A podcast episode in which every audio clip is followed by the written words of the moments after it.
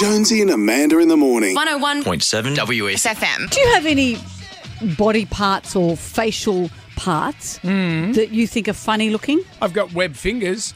That could be handy. I don't know if that's going to be enough.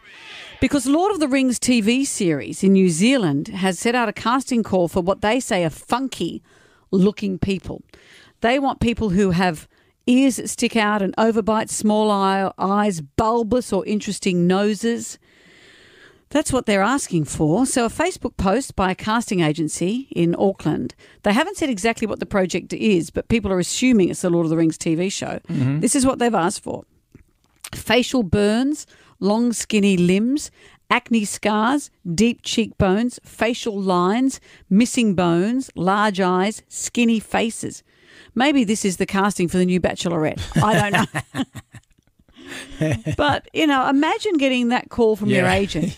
I've got good news. A really big show is looking for you.